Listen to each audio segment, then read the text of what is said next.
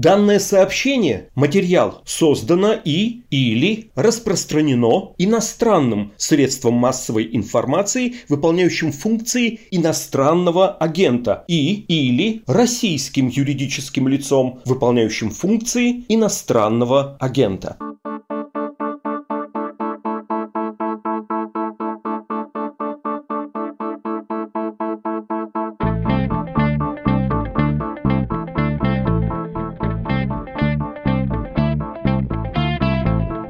Здравствуйте, это подкаст «Медузы. Что случилось?» о новостях, которые долго остаются важными. Меня зовут Владислав Горин. Сегодня отправимся в Гонконг, то есть в бывшую британскую колонию, которую материковый Китай интегрирует в свою систему после векового правления европейцев в этом самом Гонконге. А гонконгцам эта интеграция не особенно нравится. Многие из них хотят и, по идее, могут, у них есть такое право, остаться частью западного мира, располагаясь при этом в самом сердце Востока. Сейчас поговорим с китаистом Тимуром Умаровым, как Китай обещал Гонконгу жить по принципу «две системы, одна страна», но все переиграл. Еще поговорим про многолетние протесты в Гонконге. Они ускоряют или, напротив, препятствуют родственному китайскому поглощению? И что, кстати, Запад, его позиции и позиции Великобритании, бывшей метрополии, чего-то еще значат? Там в Гонконге все очень интересно, хотя трудно будет удержаться и от всяких аналогий. Есть в Гонконге своя митингующая школота, есть специфический избирком, есть проклятые либералы каналы западные иноагенты. Вот-вот начнем об этом говорить.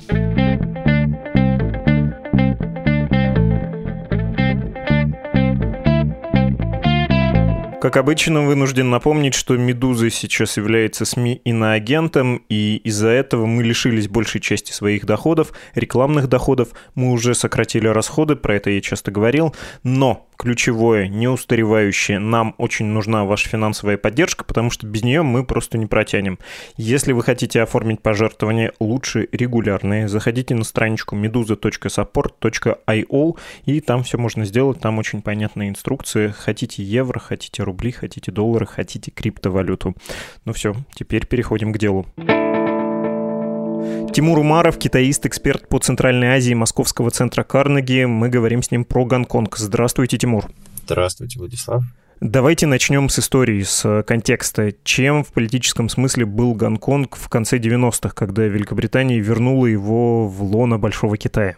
Да, Гонконг действительно такая уникальная территория, которая имеет очень интересную историю. Гонконг был на конец 90-х остатком имперского прошлого Британии, колонией, которая была, собственно, в 97 году передана Британии обратно под юрисдикцию Китайской Народной Республики.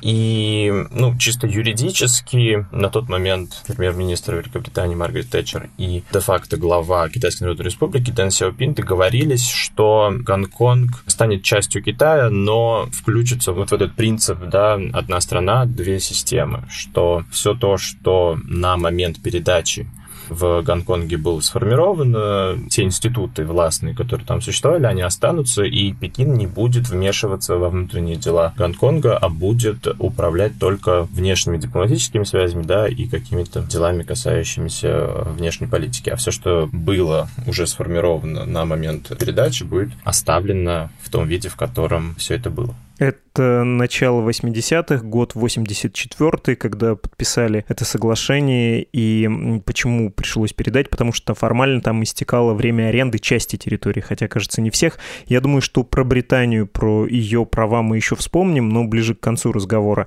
Что собой представляли вот эти институты, про которые вы сказали, что они должны остаться? Потому что легко поддаться такой привычке, думать, что вот есть условный Запад, и это все хорошее, и либерализм, а есть Китай, Китай, который, как известно, диктатура, цифровой концлагерь, ужас, ужас, ужас. И вот пришли китайцы и душат Гонконг. Ну, все не так, все сложнее. Вот как? Да, ну, э, собственно, я с вами соглашусь, все действительно было сложнее. В 1984 году, как вы сказали, была действительно подписана китайско-британская декларация по вопросу передачи Гонконга. И именно в ней была сформирована вот эта идея «одна страна, две системы», которая указывала, что вот эта аренда, которая существовала между Великобританией и была подписана на тот момент еще китайским императором, она подошла к концу, и территория Гонконга переходит под юрисдикцию Китая. Прекрасной демократии не было ни в те времена, когда Гонконг был британской колонией, ни сейчас этого нет. Как мы знаем, и выборов на территории Гонконга тоже не существовало. Собственно, в этом плане ничего не изменилось. Говорить о том, что Гонконг перешел под юрисдикцию Китая и все в плане демократии мгновенно ухудшилось, это будет действительно неправдой. Как формируется эта власть и как Китай сейчас вот в течение последнего года совсем недавно обновил и сделал ее еще менее проницаемой, еще менее демократичной. Там сложная система с округами профессиональными, непрофессиональными, двуступенчатая система выборов и комиссия специальная, которая выбирает руководителей исполнительной власти. В общем, все крайне запутанно. Можете попробовать распутать этот клубок, потому что я, честно говоря, прочитав, как все это сделано, понял для себя, что с первого раза я повторить не могу, как это все работает. Мне нужно прочитать еще раз. Да, вы совершенно верно сказали, что избирательный процесс выглядит ужасно сложно. И это сделано намеренно для того, чтобы ни у кого с оппозиционными взглядами не было возможности пробраться к власти в Гонконге. Я попробую описать, как это происходит. В Гонконге существует главный законодательный орган, это законодательный совет, гонконгский парламент. До реформы последней избирательного процесса туда входило 70 депутатов, их можно было условно разделить по принципу их политических взглядов да, на про-китайских и на гонконгцев, да, демократов, которые за большую автономию. Несмотря на это, они представляли разные партии, ну и, собственно, представляют. А также их можно разделить по принципу того, как они попадают в этот парламент. Тут, собственно, начинается все самое сложное. Половина из них действительно выбиралась горожанами, гонконгцами, а половина, они были представителями вот этих функциональных округов, которые, условно говоря, такие профессиональные объединения. Это могли быть какие-то объединения юристов, объединения производителей, бухгалтеров и так далее. И внутри вот этих функциональных округов были еще два особых один депутат, тот, который избирался депутатами пониже уровня, муниципальными депутатами, и пять те, которые уже были муниципальными депутатами, но избирались горожанами все они попадали в парламент, и таким образом для тех, кто попадал в парламент с помощью голосования, не из функциональных округов, это было довольно сложно сделать, если у тебя не было поддержки Пекина. И также важно понимать, что все вот эти профессиональные объединения тоже очень заинтересованы в том, чтобы поддерживать хорошие связи с материком, потому что их бизнес, их личные корпоративные интересы завязаны и все больше становятся зависимы от хороших отношений с Китаем. Это вы говорили про то, как парламент формируется, и из э, двух ступеней формируется общий городской парламент. При этом есть еще глава города, который назначается отдаленно похожим на сити-менеджеров российских городов способом. Ну, то есть есть не очень прозрачная избирательная комиссия, которая и назначает руководителя. Можно про это тоже чуть подробнее, потому что против главы протестовали люди на улицах, и я думаю, это нам пригодится. Собственно, есть еще вот этот институт выборщиков, которые выбирают исполнительного секретаря Гонконга, и они также состоят во многом из представителей тех же самых функциональных округов, о которых я говорил, которые представляют разные виды условных профсоюзов. И в том числе вот эта избирательная комиссия, она раньше делилась на четыре сектора. И вот э, три четвертых составляли профессиональные ассоциации, а последняя четвертая, она была составлена из тех же муниципальных депутатов. И таким образом те люди, которые становились муниципальными депутатами, могли как-то повлиять на то, кем станет глава города. Эта система усложнилась в 2014 году, когда была очередная реформа избирательная, и против нее на улице вышли, опять же, миллионы, и тот массовый протест запомнился и вошел в историю под названием «Революция зонтиков». Но повлиять на решение Пекина тогда не удалось. А вот сейчас Пекин снова поменял вот этот вот процесс избрания главы Гонконга. В общем, крайне сложно избраться, если ты не являешься человеком из модерируемой политики. А стало еще сложнее, и все это досталось в наследство от британцев. Правильно сделать такой промежуточный вывод? Хорошо. Опять же, для некоторой ясности можно сказать, переведя на рубли, что Навальный там появиться не может, но, например, Зюганов, Миронов и кто там еще у нас, Жириновский, они могли бы стать каким-то значимым местным политиком. Есть ли там, иначе говоря, внутренняя динамика? Потому что в нашей стране нет ни того, ни другого, и мы часто не разделяем. Да? Есть демократичность, а есть политическая конкуренция. В Китае все-таки вроде существует политическая конкуренция.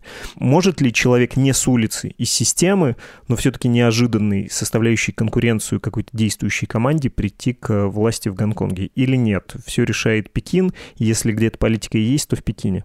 Если мы бы говорили про это буквально пять лет назад, я бы, наверное, с вами согласился. Но сегодня мне довольно сложно представить такую ситуацию, что какой-либо человек из системы решит взять на себя роль такой э, реальной оппозиции и начнет продвигать эту линию. Потому что это становится сделать все сложнее и сложнее. И здесь очень важно понимать, что с тех пор, как летом 2020 года был принят новый закон, закон о обеспечении государственной безопасности в Гонконге, быть оппозиционером, критиковать там систему или условно подвергать риску стабильность и призывать к сепаратизму, подрывать государственную власть и так далее. Все это становится очень опасным для тех людей, которые потенциально могут стать оппозиционерами, не говоря уже об активистах. Потому что, понятное дело, что это все очень неконкретные вещи, да, любое высказывание, любой твит условно может быть расценен расценят как подрыв государственной безопасности, за что могут быть определенные санкции со стороны государства.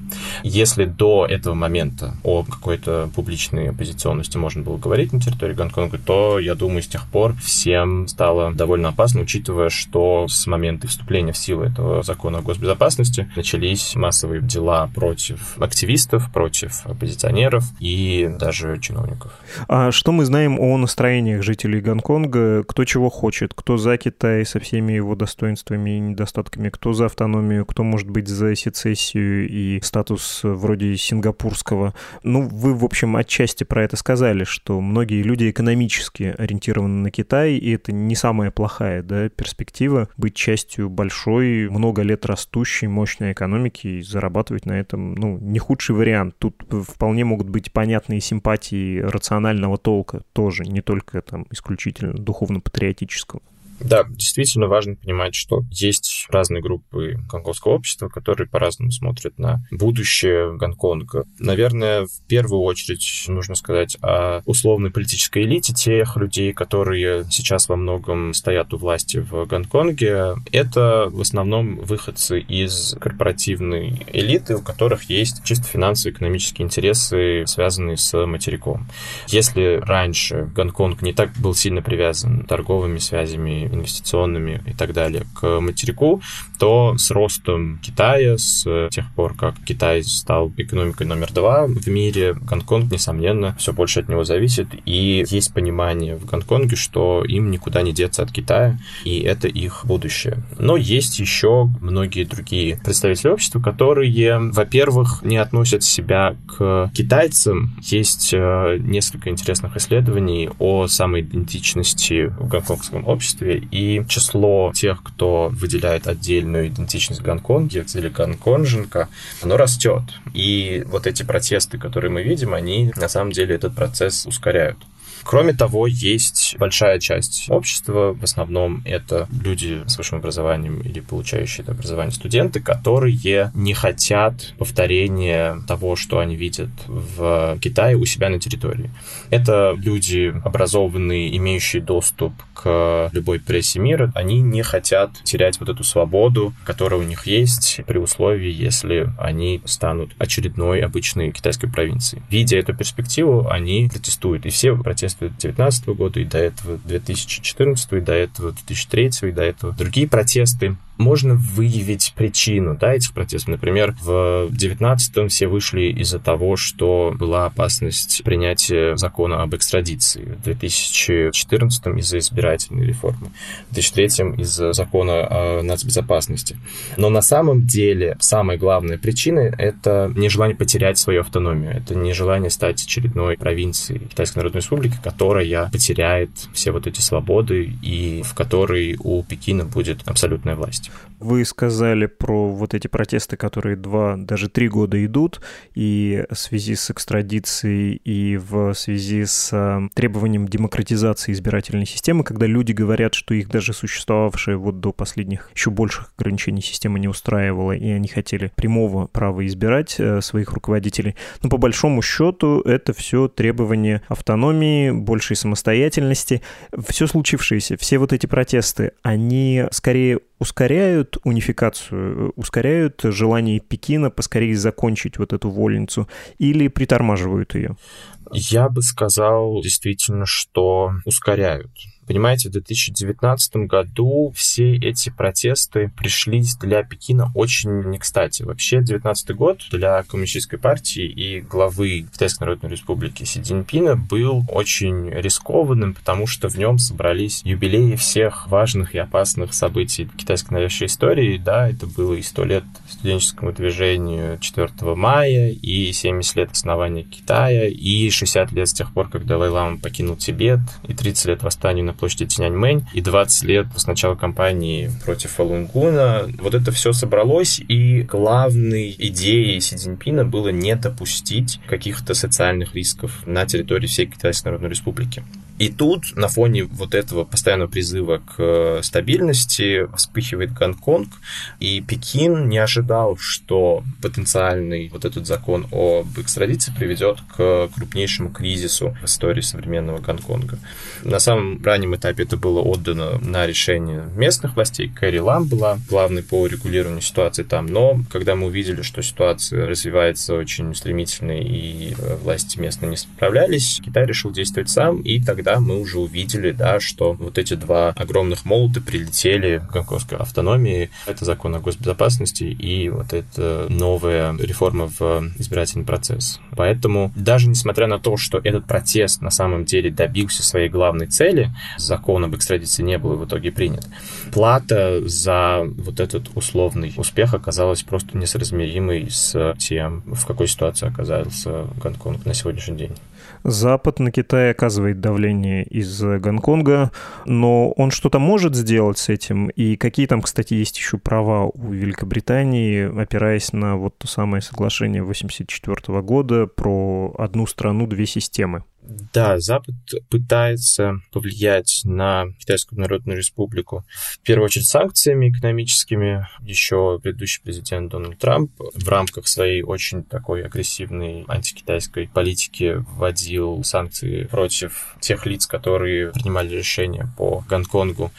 И другие страны, союзники Соединенных Штатов Америки и Великобритании тоже публично критиковали Пекин за то, что он делает в Гонконге. Но важно понимать, что если раньше, когда Пекин не стал проводить такую агрессивную и очень напористую внешнюю политику, это как-то могло повлиять на мнение внутри Пекина, то сейчас, мне кажется, это совершенно обреченный на провал действия, которые просто символически демонстрируют, что Запад не поддерживает такого рода нарушения да, соглашений со стороны Китайской Народной Республики. Великобритания здесь действительно считается страной, которая имеет больше больше всего инструментов по сравнению с другими западными странами, но даже то, что она может сделать, сводится единственное к призывам к Китайской Народной Республике и тому, чтобы упрощать возможность переезда для части гонконгского общества в Великобританию, если они этого желают там облегченные визы есть. Хорошо, последний вопрос. Я предлагаю немножко, может быть, пофантазировать. Прозвучит странно, сразу предупреждаю. Но поставьте себя на место председателя Коммунистической партии Китая. Вы бы как действовали? И для большей наглядности давайте я попробую на рубли перевести происходящее. Ну вот можно представить, что вы сильный лидер, а, вас э, слушаются все в стране, и у вас при этом есть Петербург. Важный порт, э, экономически очень развитый развитый большой город с гнусным климатом, как в Гонконге, с вредными горожанами, которые мнят себя более западными людьми, чем а, все остальные граждане страны. И вот, как вы сказали, по опросам заявляют, что они не русские, а петербуржцы. Да? И до недавнего времени в этом самом вымышленном Петербурге стояли войска Антанты, и это было символом вашего национального унижения.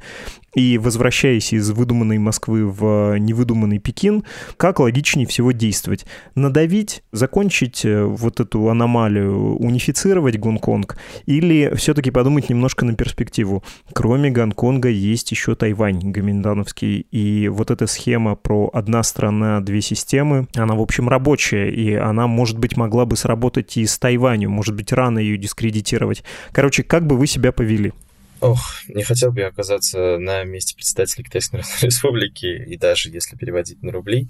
Но смотрите, с точки зрения Пекина, давить дальше на данном этапе, наверное, уже нет смысла, потому что та протестная волна, которая началась в 19-м, она уже стихает, и потенциала для дальнейшего роста нет. Даже если будут какие-то локальные вспышки новые, то они, благодаря тем мерам, которые уже были предприняты, будут успешно гаситься. То есть на данном этапе кризис миновал, и общество в Гонконге более-менее стабильно. Я не думаю, что Пекин дальше пойдет на какое-то обострение. Потому что мы понимаем, да, что Гонконг — это особая территория. И даже при таких условиях совершенно очевидно можно представить себе новый протест, если Пекин пойдет дальше на эскалацию ситуации.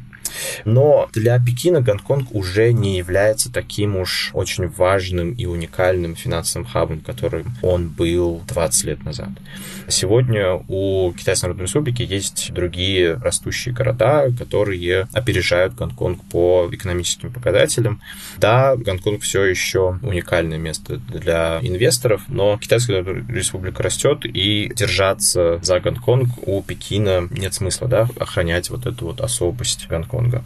Поэтому я думаю, что Пекин будет постепенно унифицировать, гомонизировать Гонконг для того, чтобы переходный период, да, на 50 лет, а в 47 году, чтобы он не стал чем-то совершенно невозможным, да, невообразимым.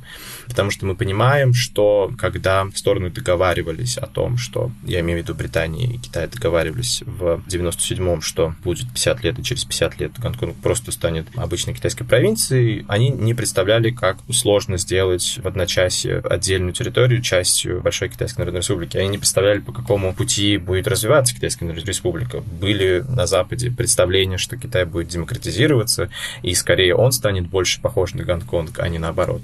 Но случилось то, что случилось, и я думаю, в интересах Пекина постепенно ослаблять автономию Гонконга, чтобы к 2047 году от нее практически ничего не осталось, и этот переход случился чисто символически. Что касается Тайваня, это как раз та ситуация, в которую превратился бы Гонконг, если бы, с точки зрения Пекина, я опять же говорю, в которую бы Гонконг превратился, если бы автономия была главной ценностью, и Пекин бы ее не трогал. Сегодня очень сложно представить, как Тайвань станет частью Китайской Народной Республики даже на условиях «одна страна, две системы», потому что это действительно де-факто суверенное государство со своими институтами, со своими выборами, со своим обществом, которые невозможно на данном этапе представить в рамках Китайской Народной Республики. Если бы политика Пекина в отношении Гонконга была другой, хотя бы в отдаленной перспективе была бы возможность с Тайванем договориться на таких же условиях? Я думаю, что да. Ну, опять же, это сложный вопрос, потому что очень много факторов, которые могли бы все изменить. Э, я думаю, если бы Пекин действовал по-другому, была бы вероятность, что та часть общества, которая хотела бы независимости, она бы увеличилась в размерах, и, опять же, просто было бы невозможно вообще поднять этот вопрос о том, чтобы кто-то присоединился к Китаю, потому что логичным ответом было бы «зачем?». Понятно. Спасибо большое. Тимур Умаров, китаист, эксперт по Центральной Азии Московского центра Карнеги. До свидания. Спасибо. До свидания.